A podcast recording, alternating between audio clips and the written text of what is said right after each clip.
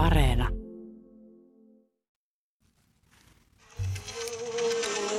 Yle Puhe, pörssipäivä.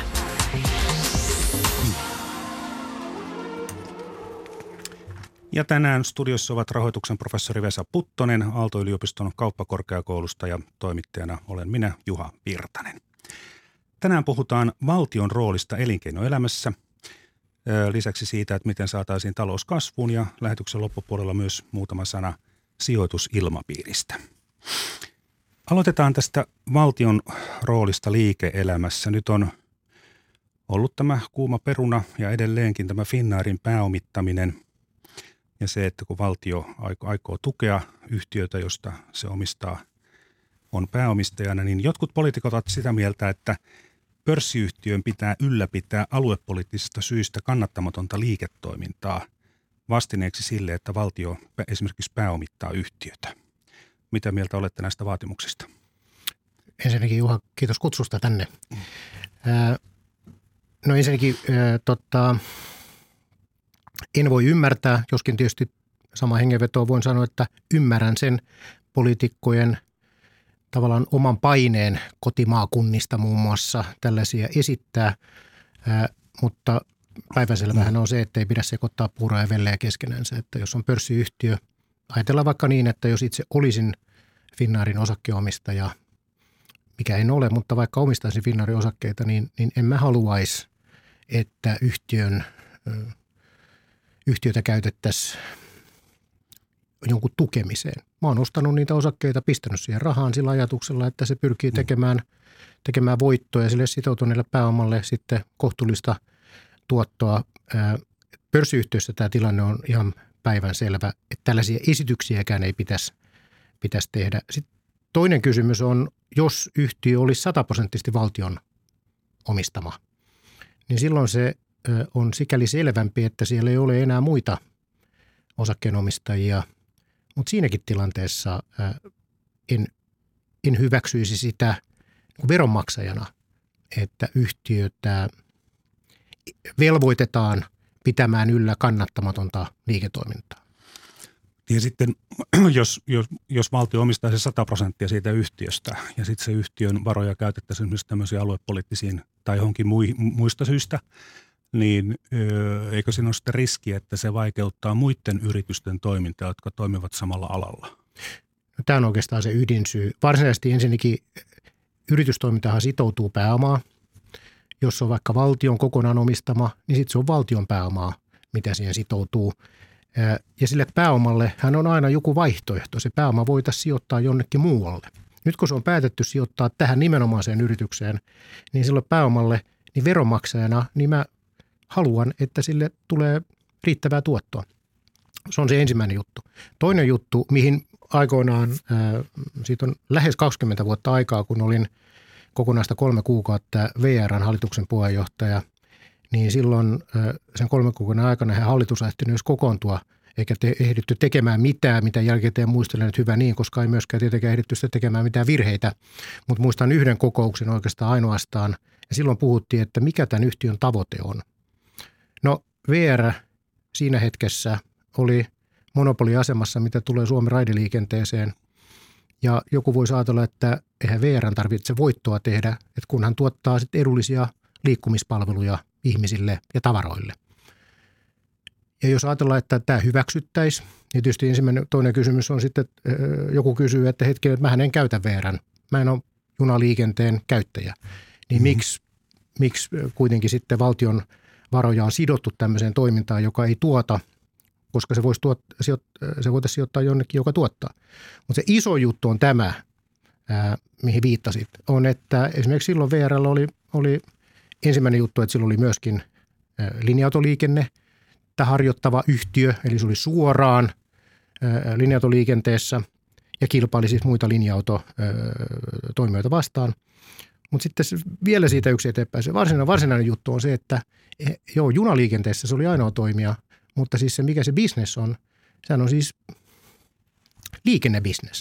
Onhan sillä kilpailijoita, lentoliikenne, bussiliikenne, henkilöliike, siis henkilöautoliikenne, niin jos me hyväksytään se, että valtioyhtiön ei tarvitse tehdä sitoutuneelle pääomalle tuottoa, niin silloin siitä tuntuu kaikille markkinaehtoisille toimijoille epäreilu ö, kilpailija. Mm-hmm. Eli se sotkee kilpailuaseman. Ja tällöin Jep. päädyttiin siihen, että kyllä, ainakin silloin vähän vailla kaksikymmentä vuotta sitten, kyllä V R:n niin kuin raideoperaattorina pitää pyrkiä siihen, että pääomalle saadaan tuottoa. Eli ne ihmiset ja yrittäjät, jotka esimerkiksi omistavat kuorma-autoja niin, ja rekkoja ja täysperävaunuja, niin, niin tuota, jos V R polkee liikaa hintoja, niin sehän on suoraan näiltä yrittäjiltä sitten pois. Se on suoraan niiltä yhtiöiltä pois. Ja nyt jos mietitään koko tämä iso kysymys on se, että mitä valtion pitää tehdä, mitä valtion ei pidä tehdä. Sehän on se, pitää aina palata niihin peruskysymyksiin mun mielestä, se on kuin kirkastaakseen sitä kysymystä, koska nyt jos voi ajatella, että mulla voisi olla tai jollakin on kovin suuret sympatiat sille, että Finnairin pitäisi jatkaa lentoliikettä Kajaaniin. Mm. No eihän väärässä ole, joka, joka toivoo tällaista, mutta jos mietitään, että mikä se valtion tehtävä kaiken kaikkiaan, ja sitten siitä päästään siitä, mikä valtiollisen lentoyhtiön tehtävä. Mutta jos otetaan nyt ensiksi sitä, että mikä on valtion tehtävä, niin valtion tehtävä, meillä on erilaisia näkemyksiä siitä, mutta mun mielestä mä luulen, että me ollaan kaikki siitä samaa mieltä varmaan, että valtion tehtävä on, on turvata rajat, rajavartiosto, armeija, poliisi. Suomessa ollaan vielä sovittu, että terveydenhoito on meille ilmaista, hyvinvointivaltion keskeinen puoli. Me ollaan vielä sovittu niinkin, mikä on jo maailman mittakaavassa aika tavatonta, että kaikki koulutus on ilmaista korkeakoulutukseen asti tai korkeakoulutus mukaan lukien. Se on siis ilmaista. Ja tämä koetaan, että tämä on yksi Suomen reilun sadan vuoden historian niin kuin suurimpia saavutuksia, ja varmasti näin onkin, että meillä ei jää kiinni siitä, että missä Suomessa sattuu syntymään ja millaiseen perheeseen, varakkaaseen tai köyhään. Jos on kyvykkyyttä, jos on intoa, niin koulutusmahdollisuudet on olemassa ollut jo pitkään. Ei nyt hirveän pitkään, mutta kuitenkin vaikka itse on syntynyt kuusikymmentäluvulla, niin meillä kysymys ei ollut ollenkaan siitä, että onko varaa. Nyt vielä on hyvinvointivaltio mennyt siihen, että, että valtio antaa jopa rahaa siitä, että opiskelee. Ja sitten opiskelijat sanoo, että sitä rahaa pitäisi tulla lisää, koska tämä ei niinku riitä. Ja mikään ei oikein tunnu riittävän. No sitten valtio myöskin ää, toimii ää, yritystoiminnassa. Et meillä on päätetty myös, että on ihan ok, että valtio omistaa yrityksiä ja, ja tällöin toimii aktiivisena to, niinku aktöörinä yritystoiminnassa. Niin tällöin mennään sitten jo hankaliin kysymyksiin, että eihän ole armeijalle sinänsä ole kilpailija, mutta kaikille näille yrityksille on olemassa ja toivottavasti on jatkossakin kilpailijoita. Ja jotta on kilpailua, niin näiden yhtiöiden pitäisi toimia niinku niiden yhteisten pelisääntöjen mukaisesti. Tuosta raideliikenteestä vielä, niin nythän tilanne on se, että V R sinänsä tuottaa kyllä voittoa, mutta tuota raideliikenteen ylläpitäminen, kun lasketaan se siihen mukaan, niin sitten se onkin jo reippaasti valtiolle tappiollista toimintaa. Tosin meillähän on nyt sitten raideliikenne vapautettu kyllä kilpailulle, mutta näitä yksityisiä toimijoita ei, ei paria tapausta lukuun ottamatta oikein, oikein ole. Ää, tästä raideliikenteestä vielä, niin tosiaan tilanne on se, että, että raide No totta kai kyllähän maanteidenkin ylläpitäminen maksaa, että tämä on vähän lähestymiskulma kysymys, mutta äh, onko tämä tilanne nyt sitten ihan ok, kun periaatteessa raideliikenne on vapautettu kilpailulle? Joo, no että jos se tuottaa valtiolle tappioon. Ja valtion tehtävän noin on luontevimmillaan jo armeija ja, ja, ja, ja puolustusvoimat, äh, puolustusvoimat ja, ja tota, poliisi ja Ja, ja niin edespäin. Ja sitten katsotaan, että no valtio hoitaa meille tai julkinen sektori hoitaa infrastruktuurin. Ja tiet, ää, raiteet on osa sitä infrastruktuuria, joka luontevasti katsotaan kuuluvan valtiolle. Ää, se, että sitten näillä raiteilla toimii erilaisia operaattoreita, on niitä sitä yksi tai useampia, niin sitten siinä kysymys, että no onko valtion, pitääkö valtion olla siinä sitten se omistaja, aktiivinen toimija, vai pitäisikö se avata kilpailulle kaiken kaikkiaan, niin kuin vaikka sitten teiden käyttäminen. Niin siinä on tietysti sitten, sinulla voi olla joku mielipide, minulla on joku mielipide, ja vaikka mielipiteet on erilaisia, ne molemmat on ihan oikeutettuja. Mutta mun mielestä olisi loogista se, että, että jos valtio hoitaa tämän perusinfran kuntoon, niin sitten nämä operaattorit, ja sitten jos oikein taloudellisesti miettii, niin, niin reiluahan olisi mm. se, että, että niiden raiteiden tai teiden käyttämisestä sitten maksettaisiin käytön mukaan. Eli se, joka käyttää niitä enemmän, niin maksaa sitä enemmän ja niillä syntyneillä tuloilla sitten pidettäisiin yllä sitä tieverkostoa tai raide, ää, raideverkostoa tai vaikka lentokenttiä, niin kuin nyt on ollut puhetta. Se syntyy sitten siitä kautta valtiolle tuloja ää, ja tämä olisi niin kuin selkeämpää kuin tämä nykytilanne. Mm-hmm. No meillä on tämä Fennia Rail, joka tuota, on, on yksityinen yritys, se palvelee teollisuutta, ää, tuo muun muassa puuta Venäjältä. Mutta tota, miksi näitä toimijoita ei tullut sitten enempää Suomeen? No tähän mä en osaa sanoa. Sen jälkeen, kun itse tulin, koko hallitus vaihdettiin, tuli silloin vähän vajaa kaksikymmentä vuotta sitten valituksi verran, hallituksen puheenjohtaja, koko muukin hallitus vaihtui. Sitten tuli eduskuntavaalit ja tuli uusi, uusi liikenneministeri, niin sitten koko hallitus vaihdettiin uudet, uudestaan, niin silloin päätin, että tämä oli tässä, että oli mulle opettavainen kokemus, enkä koskaan enää vastaavaan, enkä ole itse asiassa seurannut sitä markkinoiden sen jälkeen. Mm, mm. No se on vain, vain y- yksi esimerkki. Ää, tota, mä palaan vielä, vielä tähän, tähän Finnair-tilanteeseen, siis semmoiseen, aja, äh, oli sitten kyse Finnairista tai mistä tahansa muusta yrityksestä, mutta kuitenkin jos on semmoinen tilanne, että yksi omistaja omistaa yli puolet osakkeista ja se pääomistaja sitten haluaa käyttää sen yrityksen varoja niin kuin omaksi hyödykseen, niin ö, tämmöisenä maalikkona kansantaloustiedettä kaksi opintoviikkoa lukeneena, niin tulee mieleen esimerkiksi semmoinen tilanne, että jos meillä on vaikka, vaikka joku sorvaamo, niin sitten sen sorvaamon yksi kaveri omistaa siitä yli puolet ja sitten se kaksi työkaveria sitten on vähemmistöosakkaana ja sitten se pääomistaja sanookin, että joo, että mun puoliso sanoi, että nyt ostetaan kukkasipuleita omakotitontille niin kuin firman piikkiin. Niin kyllähän niitä pienomistajia rupeaa vähän ihmetyttää, että hetkinen, että meidänkö rahoja nyt käytetään teidän omakotitalon kukkapenkkiin. Joo, ja tämä on hyvä, hyvä pitää mielessä, että siellä on yhtiössä on hallitus, ja yhtiön hallituksen pitää pitää huoli siitä, että kaikki päätökset hyödyttävät kaikkia osakkeenomistajia samalla tavalla.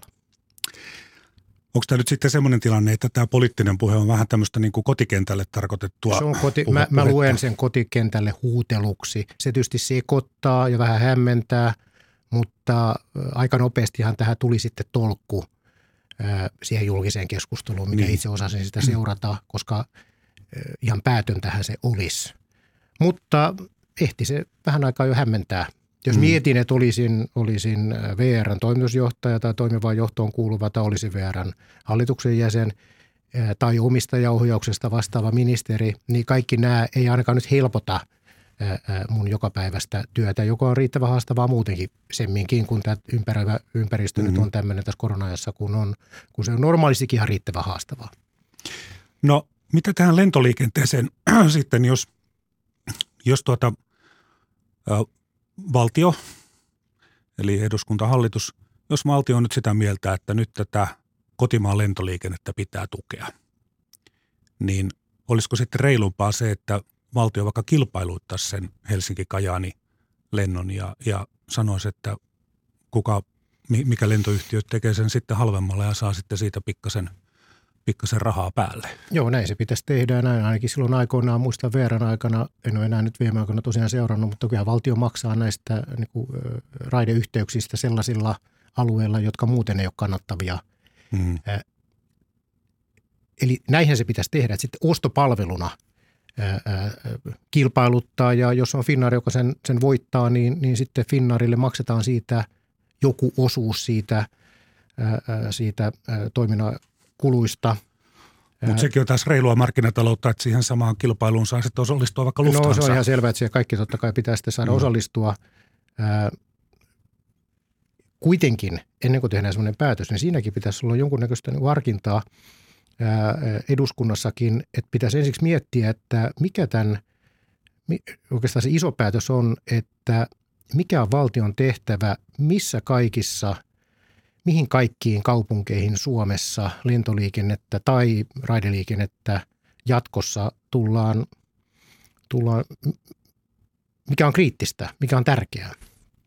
Ja tämmöisessä maailmassa ää, itse ajattelen niin, ja tiedän, että jotkut ajattelee tyystin toisin, mutta itse ajattelen niin, että jos mietitään nyt näitä ihan parametreja, niin Suomessa syntyvyyshän on, on ei pelkästään laskenut, vaan romahtanut viime aikoina.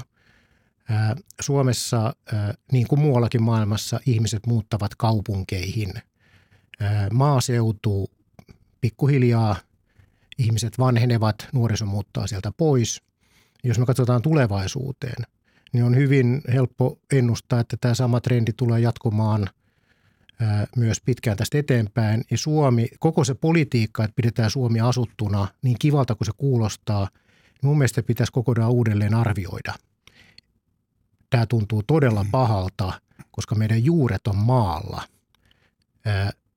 Me olemme kotoisin maalta, meidän vanhemmat on kotoisin maalta, tai me tunnette siis me koko Suomen niin kuin historia, lähihistoria on, on niin kuin pelloilla ja metsässä.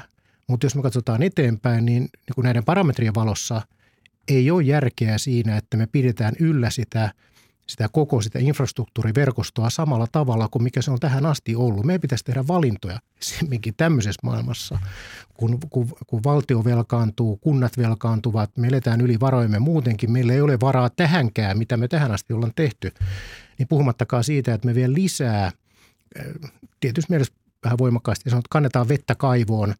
Meidän pitäisi katsoa, tavallaan puhutaan nyt niistä rakenneuudistuksista, niin yksi rakenneuudistus on varmasti se, että meidän pitäisi tehdä iso päätös, että, että mitä kasvukeskuksia jatkossa Suomessa katsotaan, että, että valtion tehtävä on tukea, keskityttäisiin niiden, tehdään niistä vahvoja, ne kuitenkin Euroopan maailman mittakaavassa on kuitenkin tosi pieniä kyliä nekin.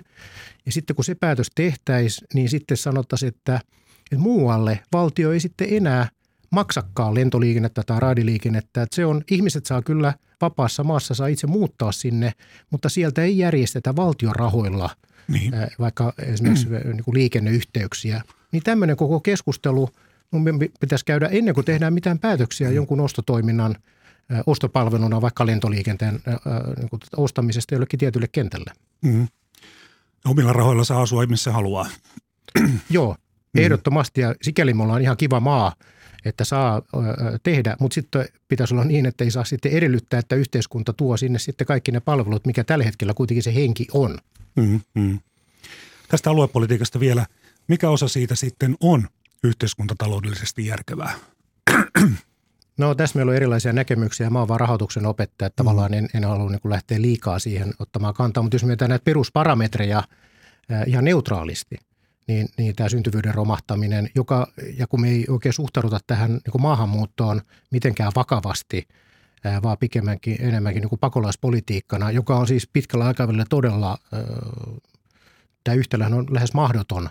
Ää, Suomi vanhenee ja, ja mulla on niin kuin kohta kaikki eläkkeellä, meillä on puuttuu tulevat veronmaksajat, tulevat eläkkeen maksajat, että meidän pitäisi niin kuin yksi ää, mun mielestä ää, niin kuin hyvin perusteltu iso päätös, rakenneuudistus olisi vaikka semmoinen, jos sitä semmoiseksi voi kutsua, niin kuin tehdä se, se päätös, että aletaan miettimään sitä, että millä Suomi saataisiin houkuttelevaksi ulkomaalaisille muuttaa. Mm-hmm.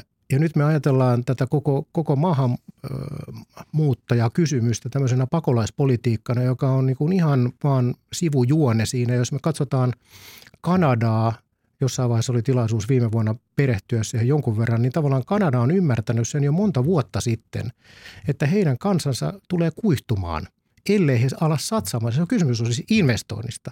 Kysymys on siitä, että ajata, avataan rajat, että siellä on suuri paine ihmisille muuttaa. Ei pelkästään ollenkaan siitä. En mä tiedä, millainen paine Suomeenkaan ne tulisi muuttaa kulutetulla ihmisillä niin kuin ympäri maailmaa. Se pitää tehdä houkuttelevaksi. Ja nimenomaan houkuttelevaksi niiden sellaisten ihmisten näkökulmasta, jotka Suomea sitten myöskin tulisivat hyödyttämään oman ammattitautonsa yrittäjyyshalukkuutensa kautta. Se edellyttää siis kielikoulutusta, puolisojen lasten niin kuin integroimista Suomeen. Se on iso investointi, se on ohjelma.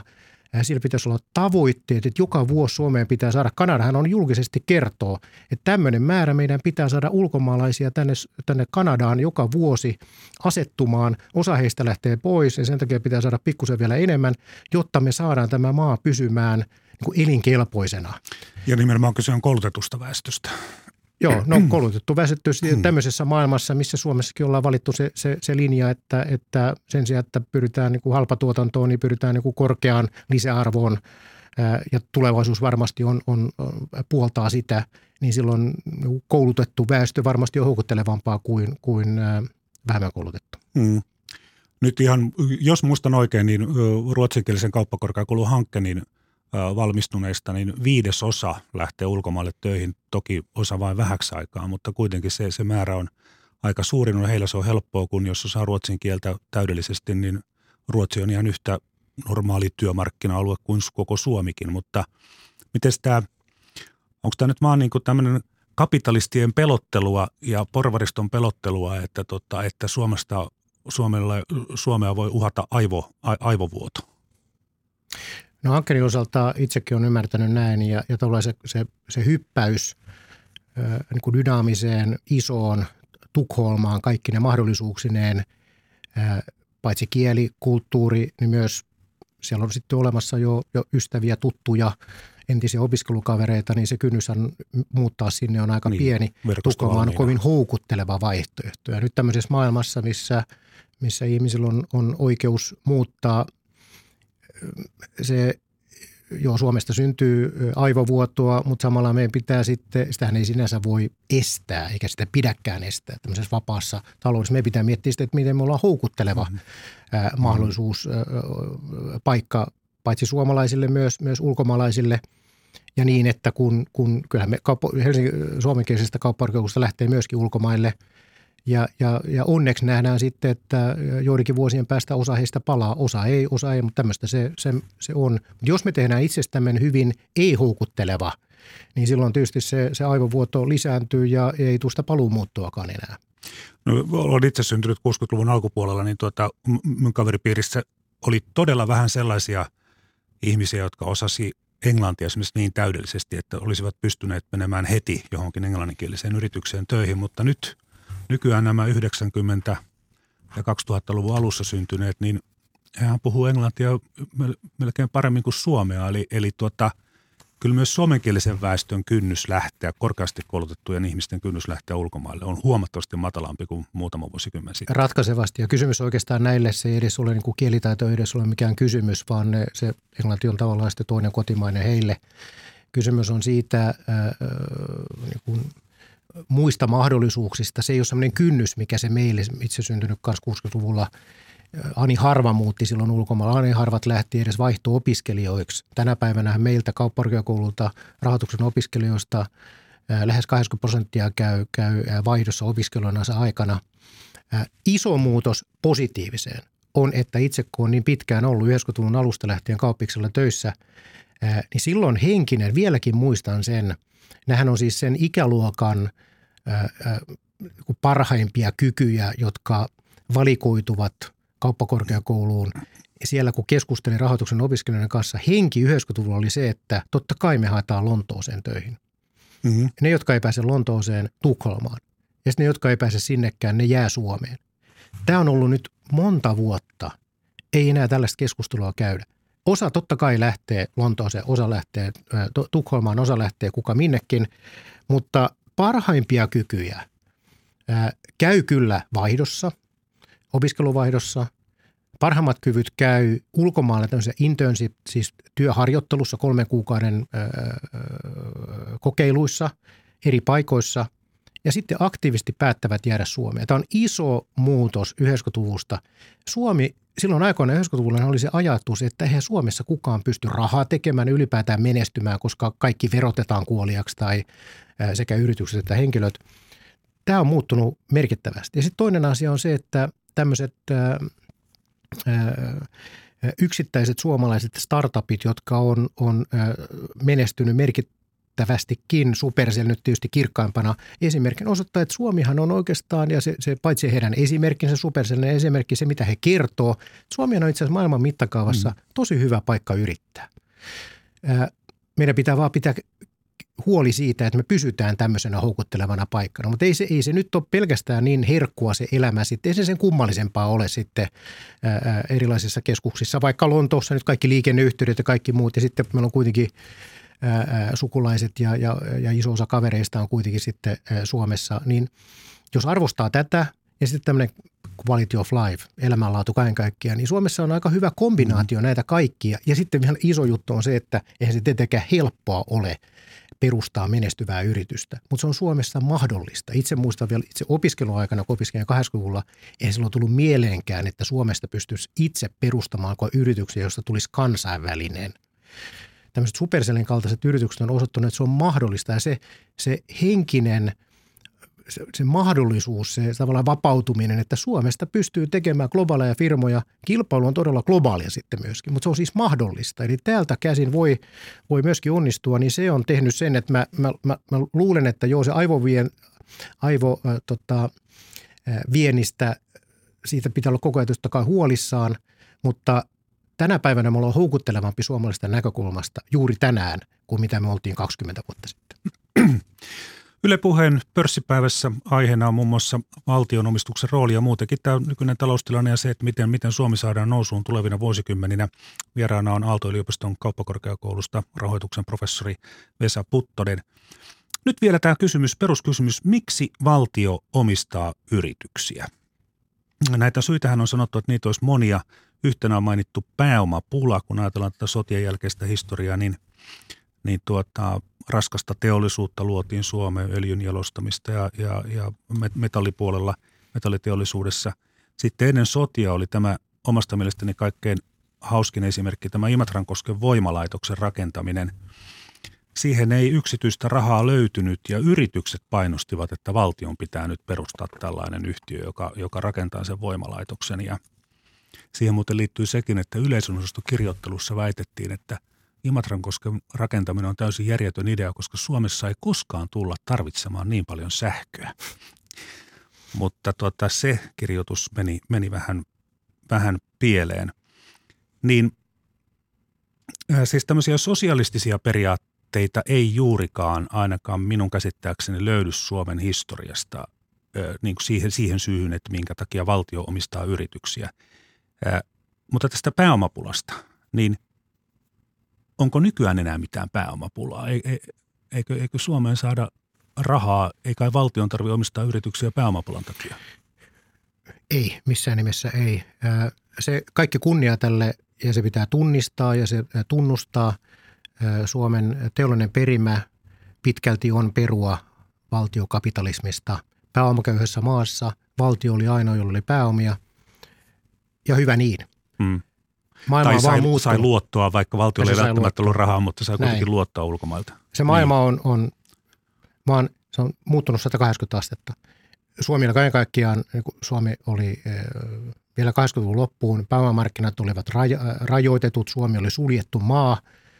Tänä päivänä Suomi on eh, hyvässä, eh, täysin avoin kansainvälinen talous, pääomalla, kansainvälisellä pääomalla ja Suomeen syntyneellä kuusikymmentäluvulla rakennetulla työeläkejärjestelmällä, joka tuossa vielä vuodenvaihteessa oli kaksisataa miljardia, sillähän on se keskeinen pääsärky, mistä löytää sijoituskohteita. Tänä päivänä siis pääomapula on kääntynyt toisenlaiseksi päänsäryksi, mistä löytää tuottavia sijoituskohteita. Ää, eli valtiota tässä mielessä ei tarvita. Tämä on kuitenkin tietysti perimä, ää, se on kulttuuri, eikä se muutu, eikä sen pidäkään muuttua yli yön. Mutta totta kai sen pitäisi olla jollakin tavalla niin kuin elää ajassa niin, että jos koko ympäröivä maailma muuttuu, niin pitäisi aina pysähtyä jossain vaiheessa miettimään sitä, että mikä se valtion tehtävä on. Ja sitten mä palaan itse omassa ajatuksessani siihen armeijaan, poliisiin, näihin. Ja sitten mä mietin, että mä en löydä sillä listalla kyllä, että miksi valtion pitäisi omistaa pörssiyhtiöitä. Sivuminen voi todeta, että ei tämä ole mikään kansainvälinen tapa. Suomessa pörssiyhtiössä valtio näin keskeisessä roolissa, niin se on, se on ennätystasoa maailmalla. Mm. Ei, ei, ei toimivissa markkinatalouksissa valtio omista pörssiyhtiöitä ja ne tuntuvat toimivan ihan hyvin ne taloudet. Meillä on tietysti tämä perimä on. Sitten meillä on katsottu, määrätty sitten, että Fortum ja Finnair ja Neste on sitten strategisesti omistettuja yhtiöitä. Niihin liittyy sitten strategista intressiä. Se, mikä on niin kuin erityisen tietysti niin kuin hyvin lähellä niin kuin ihan selvää markkinataloutta, on, on Solidium, jossa omistetaan niin kuin alle viisikymmentä prosenttia siivut suomalaisista pörssiyhtiöistä. Sen perustaminen, Solidiumin perustaminen aikoinaan itse pidän sitä yhtenä parhaimpana päätöksenä suomalaisessa omistajapolitiikassa, koska ennen sitä, kun nämä yhtiöt oli aina kunkin niin kuin ministeriön alla, niin kaikki päätökset politisoituivat. Ja silloin pitää aina muistaa se, että jos omistaa, vaikka omistaa merkittävänkin osuuden yrityksistä niin kauan kuin se on alle viisikymmentä prosenttia, mm. niin pitää, et sä pysty määräämään, mitä se yrityksessä tapahtuu. Solidiumin osalta mun mielestä olisi luontevaa nyt, että aika on tullut siihen pisteeseen, että A ensinnäkin niin paljon kuin Solidiumista puhutaan, on puhuttu ja tullaan jatkossakin puhumaan, niin pitää muistaa, että Solidiumin kuitenkin tase on, vaikka viimeksi kun katsoo, niin seitsemän miljardia. Tuntuu isolta summalta. Voidaan todeta, että eilen hallitus ilmoitti viisi pilkku viisi miljardin lisätalousarviosta. Kumps. Mm-hmm. seitsemän miljardia tässä maailmassa ei ole mitenkään merkittävä rahasumma. Totta kai se on merkittävä määrä rahaa, mutta jos sitä verrataan, niin sitä, siihen suhtaudutaan usein vähän sama henkisenä kuin tähän Norjan öljyrahastoon. Se oli vuodenvaihteessa tuhat miljardia. Eli tämä seitsemän miljardia Suomessa ei se ole mikään semmoinen, minkä varassa me Suomi voidaan, Suomi voi elää. Se on kiusallisen pieni. Mitä muita rooleja sillä nyt sitten on? Mä en itse oikeastaan keksi. Se on vaan huono mieliku- mielikuvitus. Mun mielestä olisi kovin loogista, että nyt kaikkien näiden vuosien jälkeen, jos Solidium on toiminut, niin se listattaisi pörssiin. Ja se, mitä pitäisi tehdä, olisi, että Solidium järjestäisi osakeannin kaikille suomalaisille. Se voitaisiin myydä ne osakkeet merkittävällä niin kuin alennuksellakin niin, että kaikki saisi tulla sinne mukaan. Ja sitten se listattaisi pörssiin. Se olisi kansankapitalismin yksi askel eteenpäin. Me, me, nythän en minä koe olevani Solidiumin osakkeenomistaja, vaikka veronmaksajana olenkin. Siinä vaiheessa konkretisoituisi, että omistan tämmöisen osuuden tästä yhtiöstä. Siihen voisi äänivalta jäädä edelleenkin vaikka Suomen valtiolle, mutta se olisi julkinen, julkisesti noteerattu yhtiö. Se joutuisi raportoimaan jul, niin kuin, tuloksestaan vuosikertomusta, anteeksi yhtiökokouksesta kaikille julkisia. Ja sitten vielä mikä olisi parasta, sen arvossa suhteessa sen substanssiarvoon. Joka päivä määrittyy se, mikä se Solidiumin johdon tuottama lisäarvo olisi. Tämä olisi semmoinen askel, mikä meidän pitäisi tehdä. Ei tämä nyt ole poliittisesti mitenkään houkutteleva, ymmärrän sen, mutta tämä niin kuin rahoitusmarkkinoiden näkökulmasta tämmöinen ehdottomasti pitäisi pikimiten tehdä. En odota sitä nykyhallitukselta tietenkään, mutta, mutta toivoisin, että tämmöinen, tämmöinen päätös voitaisiin tehdä. Eli kun nyt me Suomen kansalaiset omistamme valtion kautta pörssiosakkeita, niin tehtäisiin yritys, jonka osakkeita sitten jaettaisiin kaikille suomalaisille. Näin. Ja edistäisikö se sitten samalla myös osakesäästämistä? Edittä, edittä, edistäisi osakesäästämistä, edistäisi läpinäkyvyyttä, edistäisi omistajuuden tunnetta. Omistajuudessahan on iso merkitys on tunteella. Minä tunnen omistavani Fortumin osakkeita, kun omistan mm. Fortumin, olen osakke, koska olen Fortumin mikroomistaja. Paitsi valtion kautta, niin myös se ei, se ei tunnu missään. Mutta se, että minulla sitten sattuu olemaan niitä suoraan, niin, niin se tuntuu. Ja se tekee minut kiinnostuneesta, mitä Fortumin liiketoiminnassa tapahtuu. Se tekee minut kiinnostuneeksi siitä, mitä Fortum tekee siellä Uniperissä, luopuuko hiilivoimasta. Sinne syntyy sellainen voimakas tunne. Mm, mm. Meillähän on historiassa vähän... No, tämä ei liity mitenkään valtioon, mutta Helsingin puhelinyhdistys, siitä tuli H P Y Holding ja, ja nykynimeltään Elisa. Ja sillähän on paljon osakkeenomistajia varmaan juuri osittain sen takia, että puhelinosuustodistukset muuttuivat sitten osakkeiksi. Tämän tuloksena nimenomaan sille syntyi lähemmäs miljoona muistaakseni osakkeenomistajaa. Mutta tällä hetkellä suomalaisesta vaan ö, reilusti alle mil, miljoona ihmistä, siis kun puhutaan miljoona ihmistä, tuota, omistaa ylipäätään pörssiosakkeita, edes, y, edes yhtä yhtiötä, useammat tietysti vähän useampia, niin, niin onko se paljon vai vähän? No se enemmän kuin puoli miljoonaa, määrä. Vähemmän kuin kaksi miljoonaa, se, se totta, mihin sitä vertaa. Totta, niin, e, tämä tarkoittaa suora. Jatkan myös sitten siinä mielessä, että kun katsoo noita tilastoja, niin meillä suomalaisilla kotitalouksilla, nyt en siis puhu yrityksistä ja näistä, mutta siis kotitalouksilla, niin meillä on rahaa kaksi, noin suunnilleen kaksi kertaa enemmän pankkitalletuksissa kuin mitä on suoraan pörssiosakkeissa tai, tai osakerahastoissa. Pitäisikö se olla toisinpäin? Jos minulta kysyn, niin pitäisi, mutta se on ihmisten omaa rahaa ja ihmiset itse tekevät sen päätöksen, niin, niin ihmiset on päättänyt, että tämä on heidän kannaltaan hyvä. Miksi näin on? Se on hyvä kysymys.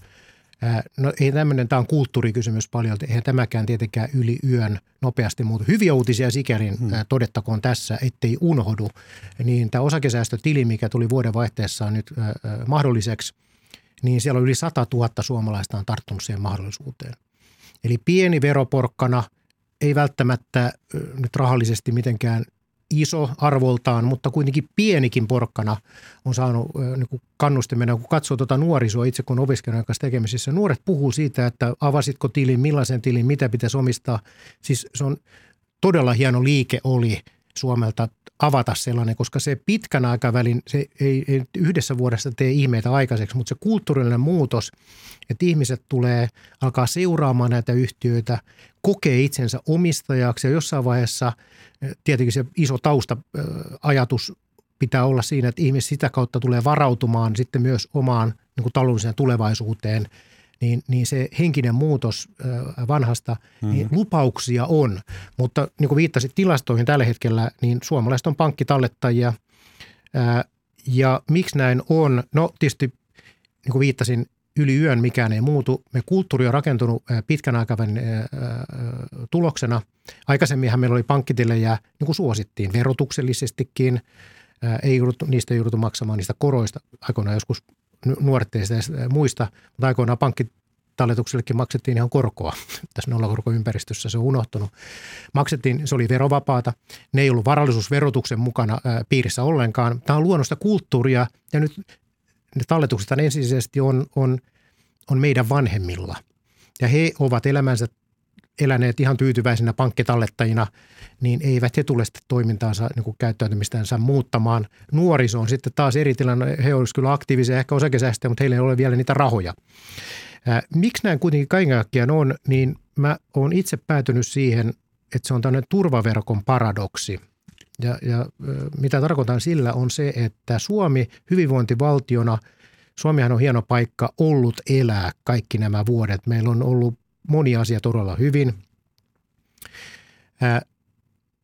Meillä voi, voisi ottaa riskejä sijoitustoiminnassa, yritystoiminnassa, niin melkoisiakin riskejä. Ja jos sitten kaikki menisi ihan pieleen, niin vielä kuitenkin ei me jouduttaisi kadulle. Että hyvinvointivaltio pitää huolta omistansa. Meillähän olisi mahdollisuus ottaa riskejä paljon enemmän kuin oikeastaan niin kuin juuri missään muualla maailmassa. Mutta meillä on vähemmän yrittäjyyttä, vähemmän osake, ää, tota, sijoittamisen kulttuuria kuin monessa muussa maassa. Et se jotenkin tämä turvaverkko on tehnyt meistä myöskin laiskoja. Ja me ei oteta sitä, sitä, me ei käytetä niitä mahdollisuuksia, mitä meillä olisi. Niin se on se turvaverkon paradoksi. Et totta kai valtio on pyrkinyt hyvään tekemällä niin kuin parannuksia meidän jokapäiväiseen elämään. Kaikki alla ja vaikka sitä opintotukea, sitä kasvatetaan, kasvatetaan, kasvatetaan, sosiaalitukia kasvatetaan, kasvatetaan, kasvatetaan, mutta tavallaan mikään ei tunnu riittävän ja samaan aikaan lopputuloksena on se, että ihmiset eivät ota sitäkään vähän riskiä, mitä, mitä ottaisivat ehkä ilman näitä tukiverkkoja. Mm-hmm. Ja tämä itse, itselleni on niin kuin signaali siitä, että meidän, meidän hyvinvointivaltio on mennyt yhden askeleen liian pitkälle. Että tämmöinen yksilön vastuu itsestänsä, kannustimet, niin ne on, jos puhutaan kannustimista, niin, niin tavallaan ne on oikeastaan unohtunut tästä julkisesta keskustelusta. Mm. Ja nyt vaikka tästä eilisestä paketista, niin eihän siinä nyt ole mitään kannustimia, riskinottoa, yrittäjyyteen yhtään mihinkään. Sehän viestihän oli se, että piikki on auki, valtio hoitaa. Kun maailma on ympärillä se, me tiedetään, että Suomi ottaa nyt mitä kahdeksantoista miljardia lisää velkaa vai mitä tänä vuonna. Ja me ollaan entisestään finanssikriisin jälkeen, me, meillä on sen olo, että me ollaan niin kuin mallimaa.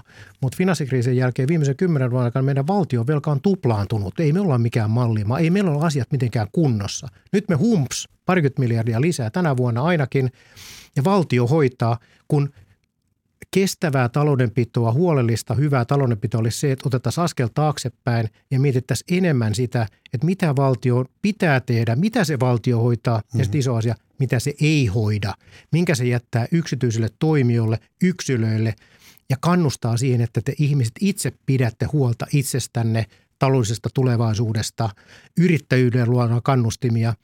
Se, että valtion piikki on auki, niin se se on henkisesti, se on, se on kulttuuri, se johtaa ku, moraalikatoon.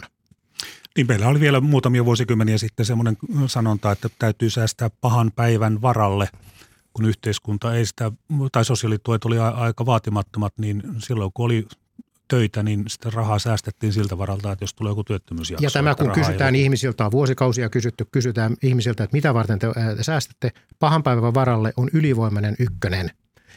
Ja pankkitilihän on ihan hyvän paha pava, varalle säästämismuoto, mutta jos kysytään Amerikassa ja Kiinassa tehty selvityksiä, kysytään sieltä, mitä varten te säästätte. Amerikkalainen ja kiinalainen säästää vaurastuakseen. Eläkettä varten, koska sitä eläkettä ei tule mistään valtiollisesta niin. järjestelmästä. Meillä ihmiset ei ensisijaisesti, mm. katsotaan, että meillä on sellainen eläkejärjestelmä, että sitä varten ei tarvitse säästää. No, ehkä kannattaisi vähän säästää sen, sen järjestelmän päälle, koska se tuleva eläke tulee olemaan monille pettymys. Toinen asia on koulutusta varten, koska koulutus monissa maissa on maksullista mm. ja se on hyvin kallista, siis hyvin, hyvin kallista. Meillä se on ilmaista, ei tarvitse sitä vastaan säästää. Ja terveydenhoitomenoja varten. No meillähän on terve- hyvinvointivaltiossa terveydenhoitojärjestelmä hoitaa sen, niin meillä ei ole tämmöisiä pitkän aikavälin säästämistavoitteita ää, niin kuin henkisesti. Me koetaan, että ei tarvitse säästää, niin ainoa mikä jää jäljellä on pahan päivän varalle. No tämmöisessä ympäristössä, missä tulevat eläkkeet tulee oletettavasti olemaan monille pettymys, terveydenhoitojärjestelmä on jo nyt suurissa taloudellisissa haasteissa ja koulutus kansainvälistyy. Jos haluaa lähteä ulkomaille, jos haluaa niin kuin mahdollisuuksia, jos omat lapset haluaa, niin, niin kannattaisi alkaa varautumaan siihen, että, että maksullistakin, koulutusta jossa, maksullistakin koulutus jossain vaiheessa voi olla jopa Suomessa ja toivottavasti olisikin. Niin nyt tällä hetkellä olisi hyvin perusteltua ihmisille alkaa aktiivisesti varautumaan sitä varten, että jos haluan sen option, että en ole sen julkisen terveydenhoidon varassa, vaan haluan itse niin kuin päättää omasta sitten pahan päivä, kun iskee, jos on sairastunut, niin mä, mulla olisi rahaa sitä varten. Eläkettä varten, mulla olisi joku, mä oon tottunut johonkin tiettyyn elintasoon, niin mä haluan, en halua, että se romahtaa sitten mun eläkkeellä, sitten kun mulla olisi aikaa käyttää, ää, tehdä mitä mä oikeasti haluan. Ja se koulutus toinen juttu. Hyvä puoli siinä vielä olisi se, että jos nyt ajoissa lähtee säästämään ikään kuin hyvän päivän varalle, pahan päivän varalle, niin sitten jos käykin niin, että mä en tarvitse näitä, mä oon ihan tyytyväinen siihen tulevaan eläkkeeseen tai siihen julkiseen terveydenhoitoon tai mun lapset, ei, ei, ne, ne tyytyykin sitten tai niiden koulutus ei tule maksulliseksi, niin mulla on yhtäkkiä rahaa tallessa. Mm. Nyt ihmiset, kun ne tukeutuvat yhteiskunnan niin kuin palvelujen ää, ää, ää, tasoon ja ajattelee, että ei mun tarvitse tehdä. Sehän on siis totta kai inhimillistä. Tuntuu, että, että on, on helpompi olla säästämättä kuin säästää. Niin moni ei koskaan aloitakaan sitä, joka johtaa siihen, että ihmisille ei sitä kerrystä varallisuutta. Ja sitten ihmiset kaikki on, on todellakin yhteiskunnan ää, niin kuin, ää, turvaverkon varassa. Ja yhteiskunta tässä syntymys romahtunut. Ää, muutenkin Suomen kasvunäkymät ei nyt ihan mitenkään hirveän ruusuiset ole. Niin, niin, ja, ja sitten meillä on nämä, nämä tota, Suomi ikääntyy.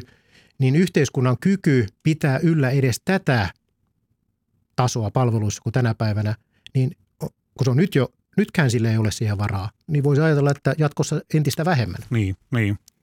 Ja täytyy muistaa, että vaikka pörssikurssit menee ylös ja alas ja välillä tulee näitä notkahduksia, niin pitkällä aikavälillä pörssisijoittaminen on kuitenkin se, mikä tuottaa. Siitä syystä, rahalla. Että lisäarvo taloudessa tapahtuu yritystoiminnassa. Mm. Yritykset tekevät investointeja, jos näkevät investointikohteet, jotka on houkuttelevia. Ellei löydä, niin se raha maksetaan osakkeenomistajalle osinkona tai odotetaan sitten parempia aikoja. Se on se, se mikä joustaa, se kasvaa silloin, kun on kasvun mahdollisuuksia, se, se säästää silloin, kun on, on aika säästää. Yhteiskunnat on tämmöisiä raskaslavettisia, jotka menee vuodesta toiseen ja tuntuu siltä, että budjetit vaan kasvaa ja kasvaa ja kasvaa. Ja, ja ne ei pysty sopeutumaan, koska se on tämä demokraattinen päätöksenteko, että me kansalaisina – äänestetään valtaan sellaisia, sellaisia ihmisiä, jotka lupaa meille kaikenlaista mannaa, hmm. joka johtaa siihen, että valtioiden taseet kasvaa, velkaantuminen kasvaa ja kasvaa, kunnes sitten ei enää ole varaa yhtään mihinkään. Yrityksistä tätä vastaavaa ei tapahdu. Jos yritysjohto lähtee siellä, siellä tekemään tehottomia investointeja tai ylivelkaantumaan, niin se yritysjohto vaihdetaan. Ja noin ehkä kiteytettynä, niin, niin miksi sitten pörssiosake tuottaa paremmin kuin esimerkiksi korkopaperiliittyneen ja kai sitten siihen, että kun yritys miettii, että ostetaanko jotain uusia koneita ja laitteita, niin totta kai niille koneille ja laitteille pitää saada suurempi korko kuin mikä on esimerkiksi lainankorko. Näin juuri. Mm. Tämä on se ydin, siis se me tiedetään sata vuotta taaksepäin Yhdysvalloissa, sata vuotta taaksepäin Iso-Britanniassa aineisto on sata vuotta taaksepäin Suomessa. Pörssiosakkeet on tuottanut selvästi enemmän kuin korkoinstrumentit. No se on hi- taloushistoria. Tuleeko se toistumaan pitkällä aikavälillä? Takuu varmasti tulee toistumaan. Lyhyellä aikavälillä tulee tietysti erilaisia muutoksia. Tulee erilaisia shokkeja, tulee koronashokkeja tai tulee jotain muita shokkeja, mutta yrityksissä päätöksiä tehdään koko ajan parhaan kyvyn ja parhaiden niin kuin asiantuntijoiden näköpuolesta.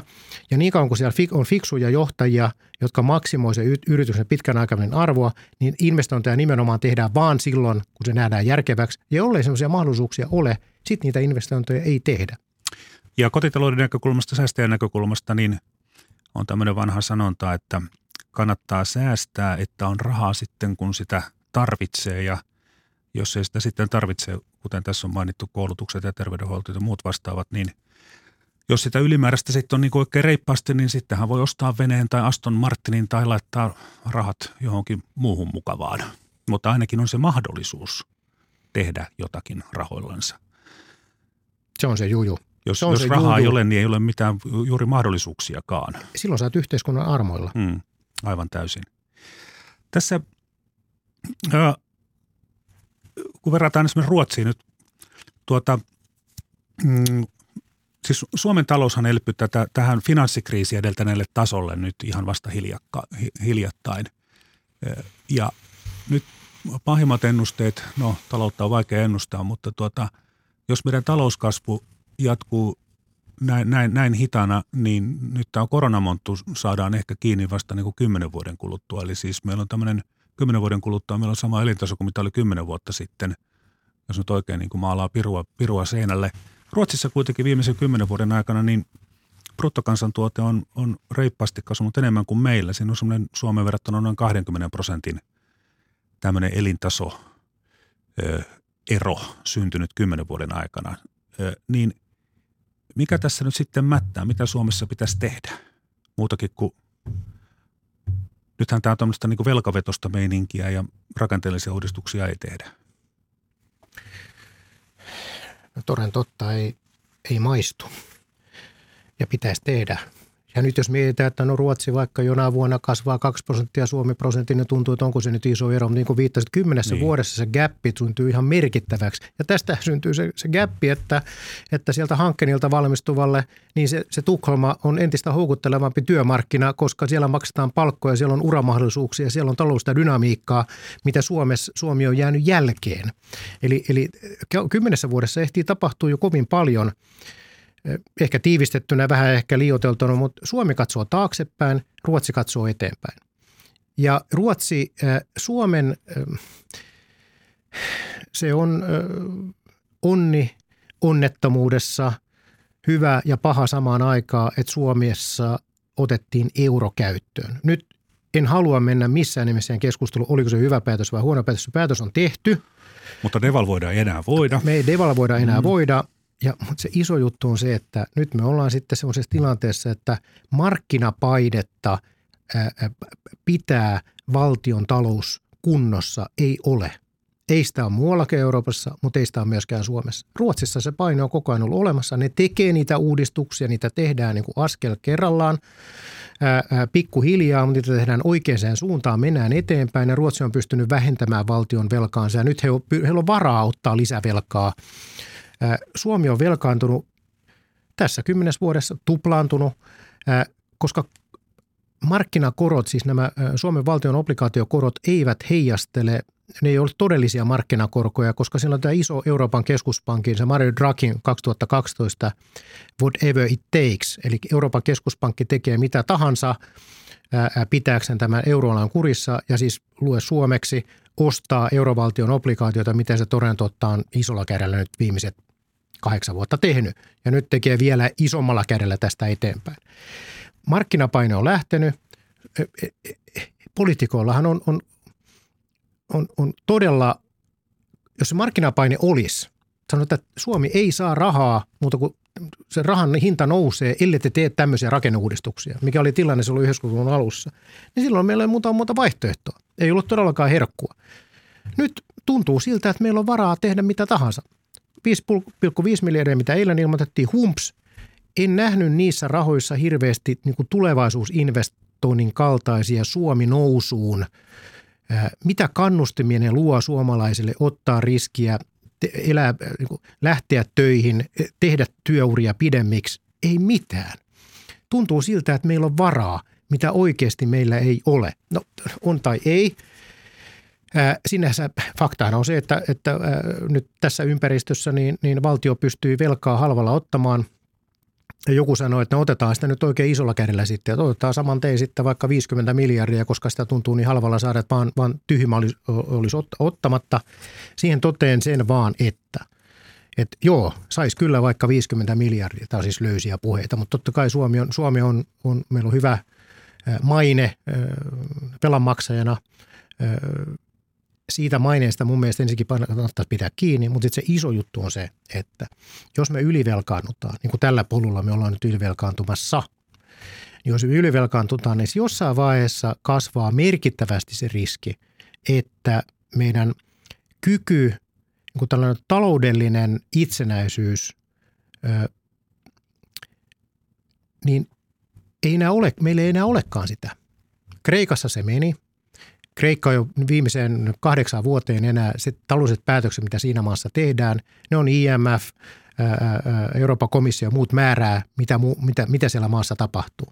Mä haluaisin, mun mielestä se on, se on itsenäisyyskysymys. Se on taloudellinen itsenäisyyskysymys. Että me pidettäisiin velan taso semmoisella tasolla, että kukaan myy, muu ei pysty tulemaan määräilemään meidän asioita. Nyt tällä hetkellä millaisia tämä kymmenen vuotta tapahtunut ää, ää, muutos – niin kuin oikeastaan salakavalasti, niin me ollaan velkaanottu semmoiselle tasolle, joka nyt vielä eurooppalaisessa vertailussa on niin kuin, tuntuu niin kuin kohtuulliselta, mutta julkinen, julkisen sektorin velka on valtio plus kunnat kuusikymmentä prosenttia B K T. Nyt on hyvinkin mahdollista, että lähivuosien aikana se nousee sata prosenttia. Ja tällöin jossain vaiheessa kasvaa se riski, että me ei enää itse saadakaan päättää meidän omista asioista. Ja mun mielestä mikä on isänmaallista? Mikä oli sisämaallisempaa kuin tämä, että pidettäisiin meidän maan talous niin kuin velkaantuminen kurissa? Markkina meitä siihen ei tällä hetkellä pakota, mutta jossain vaiheessa se voi tulla pakottamaan. Ja sitten jos se tulee sitten jossain vaiheessa, kun markkina tulee pakottamaan, niin se on ensinnäkin se on liian myöhäistä sitten siinä vaiheessa itse reagoida. Ja se markkina ei ole hirveän ystävällinen. No, sitten on, kun puhutaan näistä suomalaisten yritysten investoinneista Suomeen – Niin, niin on sanottu, että ne ovat liian, liian pienet, mutta tuota, mistä se sitten johtuu? Onko tämä yksinkertainen johtuu, selitys se, että ulkomaalainen tuottaa paremmin? Tämä kannustimet kaiken kaikkiaan. Me pitää mm. miettiä, että eihän yritykset ole, siis se on niin kuin poliittisesti tai me voidaan niin kuin kahvipöytäkeskustelussa voivotella sitä, että suomalaiset yritykset eivät sitä, eivätkä tätä. Kysymys on siitä, että, että mitkä kannustimet me luodaan ja valtiothan kilpailee hyvistä yrityksistä keskenänsä. Ja meidän ajatella, että meillä olisi joku semmoinen, suomalaiset yritykset on varmasti isänmaallisia, mutta on isänmaallisuudellakin joku rajansa. Ja kannustimet kaikkeen. Me, me ei edes puhuta kannustimista. Me jotenkin me ei haluta puhua, hyväksyä sitä. Esimerkkinä se ei liity yritystoimintaan, mutta tämä aktiivimalli, mikä edellinen hallitus teki. Meillä on kerta kaikkiaan nyt tämä, tämä uusi hallitus. Koki, että se on niin kuin, siinä ei mitään, niin kuin, mutta on huonoa. Aktiivimalli, mikä käytännössä siis niin kuin y- yksityisille ihmisille loi kannusteen aktivoitua työnhaussa. Itse näen sen näin. Mitä pahaa siinä voi olla? Meidän pitäisi olla kannustimet, niin kuin ylen katsoa, sivuuttaa kannustimet. Rationaaliset ihmiset toimii oikeasti aika laillakin rationaalisesti. Meidän pitäisi luoda sellainen kannusteet yksityisille ihmisille todellakin pidentää työuria, tehdä töitä. Nämä kannustimet tapahtuu sillä tavalla, että jos sä olet aktiivinen, niin sinä saat enemmän. Jos olet passiivinen, niin saat vähemmän. Se ei sua ihmisarvoa sinänsä vie, mutta eihän sulle pidä, eihän sun pidä saada samaa, samaa korvausta niin kuin tekemättä töitä kuin joku, joka tekee töitä. Yrityksille samalla tavalla kannustimia, etupainotteisia kannustimia nyt tässä hetkessä, nyt se miksi oli niin murheinen, kun eilen katsoin sitä lisätalousarviota. En nähnyt sillä, mm. niin mikä ajatus yritystäkään siihen, että nähtäisiin, että miten Suomi saadaan tästä nousuun, miten luodaan Suomeen lisää yrityksille kannustimia. Yritykset on rationaalisia toimijoita, ne kyllä hakee se liiketoiminta ohjautuu sellaisille markkinoille, jossa kannustimia on. Ja jos sellaisia, missä sitä kannustimia ei ole, niin se, se oikeastaan velvollisuuskin on lähteä sieltä pois. Sitten on silmiinpistävä sekin, että Suomessa listatut suomalaiset yritykset, joilla toki on kansainvälisiäkin omistajia, niin, niin heidän henkilökunnastaan kuitenkin melko pieni osa toimii Suomessa. No totta kai, koska ovat globaaleja yrityksiä, mutta myös sitten se, että kun niissä yrityksissä tehdään investointeja, niin, niin totta kai ne investoinnit sitten hakeutuvat niille, niille alueille, missä sille rahalle saa parhaimman tuoton, ja se alue aika harvoin on Suomi. Dramaattinen muutos. Katsotaan konetta, katsotaan mm. vaikka mm. perinteistä suomalaista metsäyhtiötä, katsotaan Stora Ensoa, U P M. Nämähän on globaaleja yhtiöitä. Hyvä muistutus sijoittajille muuten, hyvä sekä instituutiot että yksityishenkilötkin monta kertaa tu- tuntee niin kuin huonoa omaa tuntoa siitä, että on tullut aikana paljon sijoitettua Helsingin pörssiin. Mä oon pois se huono omatunto. Te olette sijoittaneet kansainväliseen ja globaaliin liiketoimintaportfolioon. Jos niiden yhtiöiden pörssistatus sattuu olemaan, että pääkonttori on Suomessa, niin, niin ei se tarkoita sitä, että te olette kaikki munat samassa korissa. Te olette sijoittaneet kansainvälisiä. Tämä, tämä kehitys, jos katsoo kymmenen, kaksikymmentä, kolmekymmentä vuotta, niin tämä on, tämä on dramaattinen, mikä suomalaiset. Ja hienoa, että meillä on näitä. Nyt aikaisemmin kysyit Ruotsista. Ruotsissa vaan niitä on ratkaisevasti paljon enemmän. Niitä on ratkaisevasti paljon useammalla toimialalla. Ja se yksi syy, miksi, miksi Ruotsi toipui siitä finanssikriisistä, yksi syy oli se, että he on selvästi paljon niin kuin laajempi portfolio eri toimialojen yrityksiä, globaaleja yrityksiä. Suomessa kävi vielä kaiken lisäksi aika huono tuuri, että se no, Nokia-romahdus ei ollut finanssikriisin syytä, mutta siinä sattui, tuli, tuli Applen syytä, mutta se oli iso klusteri, tuli iso romahdus. Metallisektori on Suomessa iso, globaaleja, isoja, hyviä yrityksiä, tuli kriisi. Metsäsektori vähän niin ja näin. Muita tukialkoja meillä ei oikeastaan ollutkaan. Ruotsissa, jos katsoo sitä toimiala jakaumaa, isoja yrityksiä löytyy läpi toimialojen. Se on Ruotsin vahvuus. Suomessa on hyviä yrityksiä äh, kyllä, jotka on globaaleja ja toivottavasti tulisi lisää myös muille toimialoille. Mm-hmm. Tämä on Yle Puheen pörssipäivä ja vieraana tällä kertaa on rahoituksen professori Vesa Puttonen Aalto-yliopistosta. Äh, tässä on vielä minuutti aikaa. Ihan kiteytettynä, jos olisitte vaikka pääministeri, niin mitä tekisitte ensimmäiseksi? Olen miettinyt tätä monta kertaa. Ottaisin sen riskin, että, että, että pyrkisin valtion miestä ja valtion naismaisesti katsomaan eteenpäin ja muistuttamaan ihmisiä siitä, miten hyvin meillä on jo nyt asiat, mutta jotta Suomi on jatkossa niin kuin houkutteleva kasvuympäristö kaikille meille, toimintaympäristö kaikille meille, niin ihmisten pitäisi ottaa enemmän vastuuta itsestänsä, miettiä kannustimia yksilöille, yrityksille ja tätä kautta sitten fiksut ihmiset työllistävät itsensä, tekevät yrityksiä, tekevät pidempiä työuria, kun saadaan kannustimet kuntoon. Ja sitä kautta Suomi jatkossakin on houkutteleva hyvä maa elää. Mennä töihin ja tehdä töissä järkeviä asioita. Kiitoksia. Kiitoksia.